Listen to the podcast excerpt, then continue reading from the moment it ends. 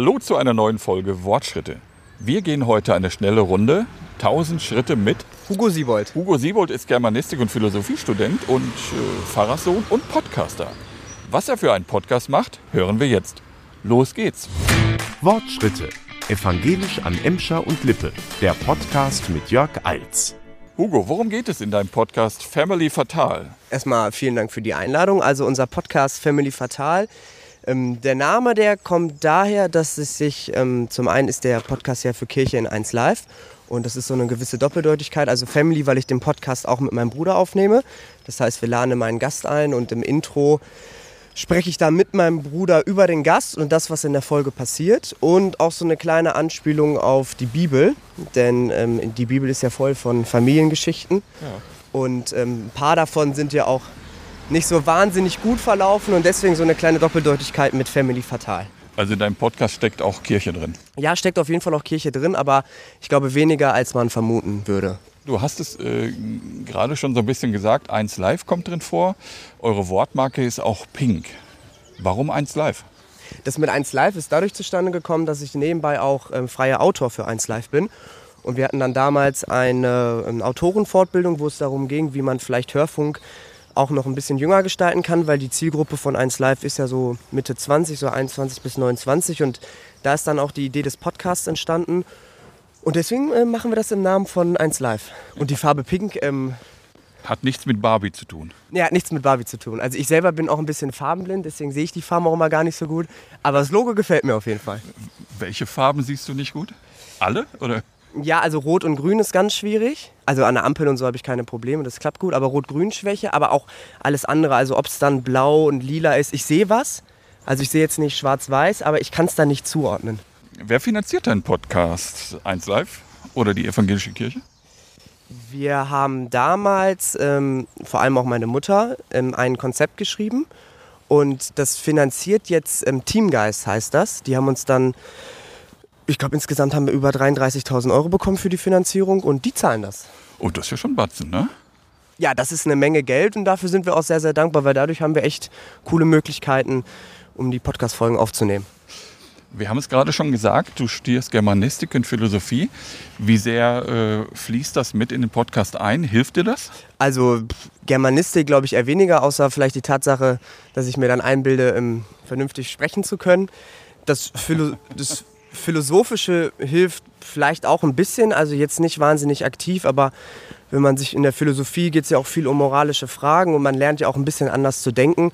Ich kann mir gut vorstellen, dass das vielleicht in der Vorbereitung oder auch in den Fragen, in den Gesprächen so ein bisschen mit einfließt. Aber bewusst darüber Gedanken gemacht habe ich mir bis jetzt noch nicht. Warst du denn schon in der Schule immer so eine Plaudertasche, dass äh, auch da so ein Stück weit her äh, so die Liebe zum Podcast kommt? Ja, doch, das, das passt schon. Also ich habe mich jetzt im Unterricht vielleicht nicht wahnsinnig viel gemeldet, aber ähm, in den Pausen und so war ich schon gut dabei und habe ein bisschen gequatscht.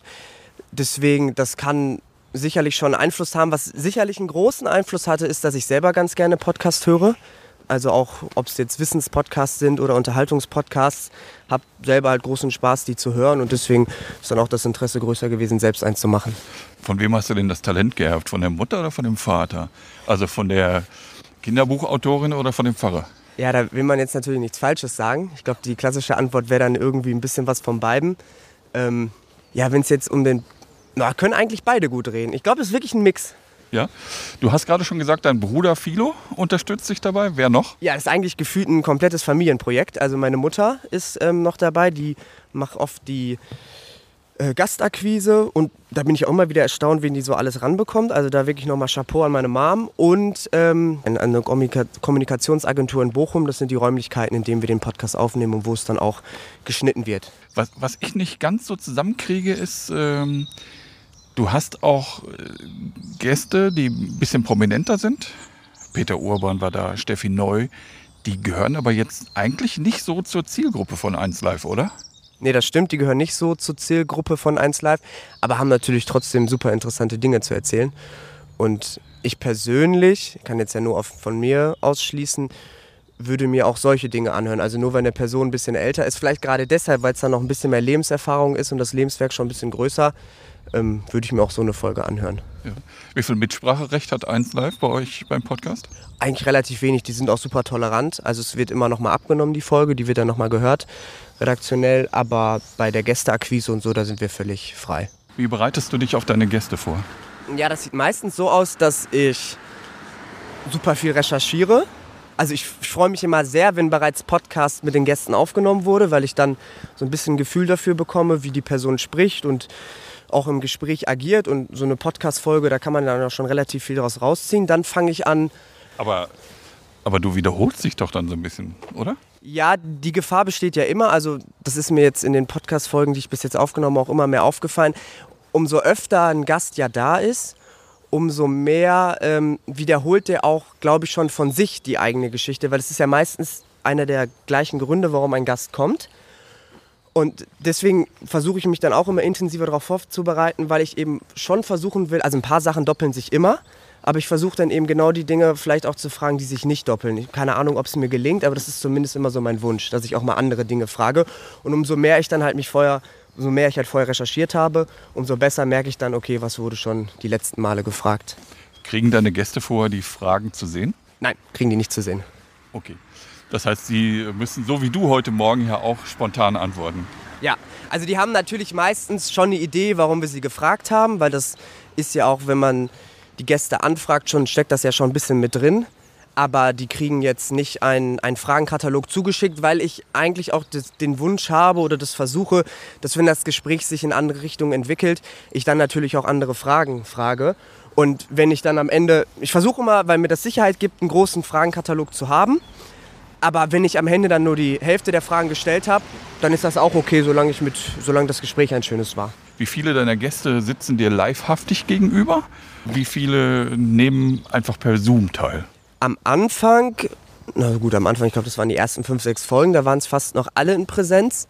Und mittlerweile sind es fast alle, sind fast alle online zugeschaltet, also über Microsoft Teams oder Zoom.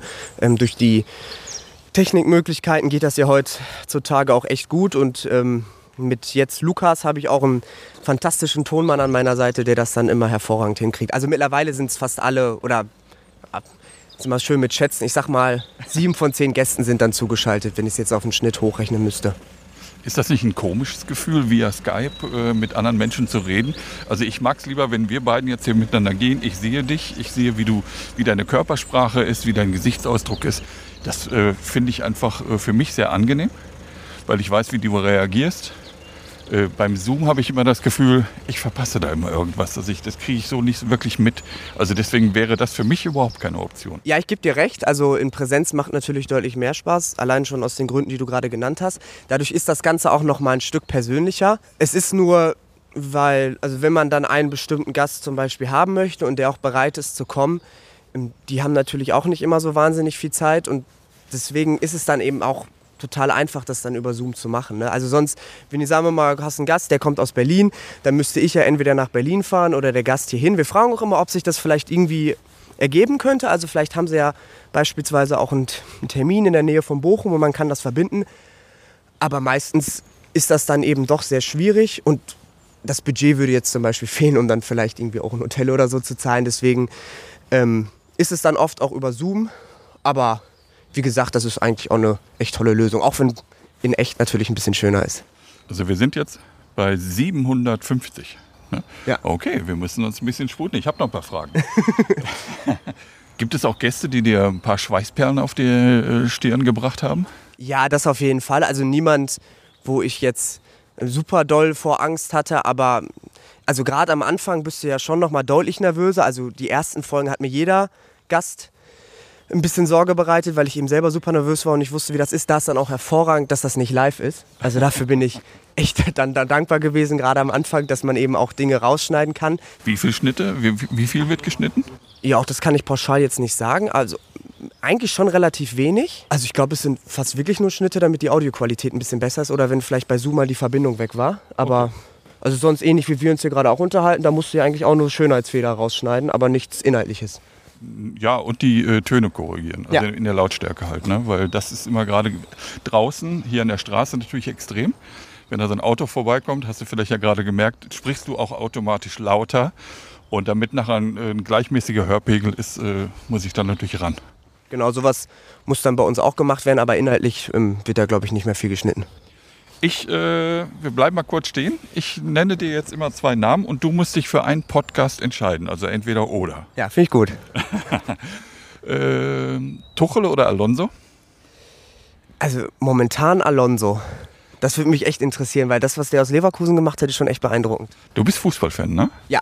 Glaubst du, dass es Leverkusen diesmal schafft? Also wenn nicht in diesem Jahr, dann wüsste ich nicht wann. Die spielen also echt so überragenden Fußball. Es macht echt Spaß zu gucken, das hätte ich wirklich nicht gedacht. Und bei den Bayern ist ja gerade auch wieder viel Trubel drumherum und Verletzungssorgen und so. Deswegen glaube ich, dass es dieses Jahr, kriegen sie es glaube ich hin. Nina Chuba oder Apache 207? Boah, das ist, das finde ich ehrlich gesagt richtig schwierig. Ich glaube, weil ich habe so eine Amazon-Doku von Apache gesehen, ähm, die ich auch ganz cool fand. Deswegen würde ich jetzt, glaube ich, Apache nehmen. Aber da würde ich mich, also da könnte ich mich ganz schwierig entscheiden. Du würdest gern beide haben. Ja, beide wären mega. Äh, Kelsey oder Swift? ähm, boah, ist gut.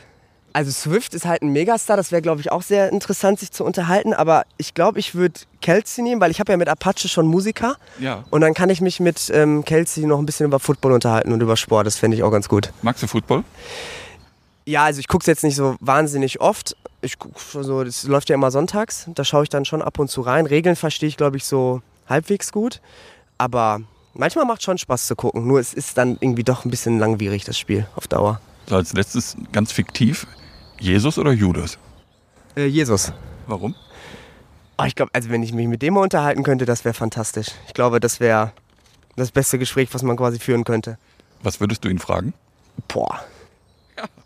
Ich glaube, ich würde mal bei der Auferstehung nachfragen, wie das so abläuft. Wie die große äh, Steinscheibe da irgendwie weggerollt ist. Ja, und auch ähm, mal kurz abgetaucht und dann wieder ganz entspannt aufge... Also ich glaube, das wäre, da hätte ich noch mal ein paar Nachfragen zu. Okay. Der Glaube ist dir, wir haben es ja gerade gesagt, du bist Pfarrerssohn, praktisch in die Wiege gelegt worden. Wie gläubig bist du? Also ich bin mir sicher, dass wenn man hört, dass ich Pfarrerssohn bin, die Leute denken, dass mein Glaube vielleicht noch ein bisschen stärker ausgeprägt wäre, gerade nach außen hin.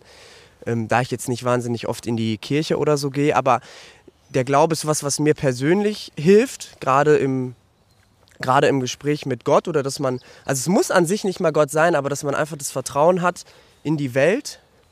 Das hilft mir zum Beispiel extrem und wenn ich irgendwie Gesprächsbedarf habe, dass ich mich halt an jemanden wenden kann und glaube, dass da irgendwas ist. Ob das jetzt ein Gott ist, das sei mal in Frage gestellt, aber einfach dieses Vertrauen zu haben, okay, ähm, es wird schon alles gut und wenn ich irgendwie ein Anliegen habe, dass ich das quasi auch mit mir persönlich besprechen kann und dann an irgendwas spreche. Das ist so was, was mir beim Glauben echt hilft. Ja. Wie war es für, wie war es für dich, in einem Pfarrhaushalt aufzuwachsen? Total entspannt. Also ich habe, da habe ich mit meinem Bruder auch mal eine Folge drüber ähm, gemacht, weil es so wahnsinnig viele lustige Vorurteile gegenüber Pfarrfamilien gibt. ähm, die jetzt bei uns aber eigentlich alle nicht stattgefunden haben. Also das ähm, Aufwachsen in einem Pfarrhaus war eigentlich echt ganz cool, weil auch immer viel drumherum los war, gerade in der Kirchengemeinde und so. Ähm, da kann ich nur Positives drüber berichten. Und wie fatal ist deine Family? Also gibt es, glaube ich, schon ein, zwei Familiengeschichten, die ähm, nicht ohne sind, aber im Großen und Ganzen ähm, funktioniert das jetzt super harmonisch und ist gar nicht so fatal. Wolltest du denn auch mal Pfarrer werden? Ich habe es tatsächlich überlegt. Ich habe auch mal zwei Semester evangelische Theologie studiert, bevor ich dann auf Philosophie gewechselt habe. Weil ich es halt auch bei Papa gesehen habe und echt ganz cool fand, aber habe dann gemerkt, dass das doch nicht der Job ist, den ich machen wollen würde. Okay. Guck mal auf den Schrittzähler. Ja, wir haben äh, schon die 1000 erreicht, ne? Ja, geht schneller als man denkt, ne? Ja, ne? Ja, würde ein Spaziergang mal immer so gut funktionieren und man hat so schnell die Schritte. Äh, aber eine letzte Frage habe ich noch. Äh, wo werden wir Hugo Siebold in fünf Jahren sehen? Oder erleben? Am Mikrofon bei 1 Live oder hast du andere Pläne? Ähm, also Mikrofon 1 Live würde ich jetzt auf jeden Fall nicht ausschließen, könnte ich mir gut vorstellen, aber ich könnte mir auch viele andere Dinge vorstellen. Ich habe ehrlich gesagt noch gar keinen Plan. Aber, weil ich es ja gerade auch schon angesprochen, ich habe ein Vertrauen darauf, dass es am Ende gut wird. Und das hilft mir total. Aber was es am Ende sein sollte, das habe ich wirklich noch nicht vor Augen, muss ich gestehen. Vielen Dank. Es hat wirklich Spaß gemacht. Ja, vielen Dank, dass ich dabei sein durfte. Sehr gerne.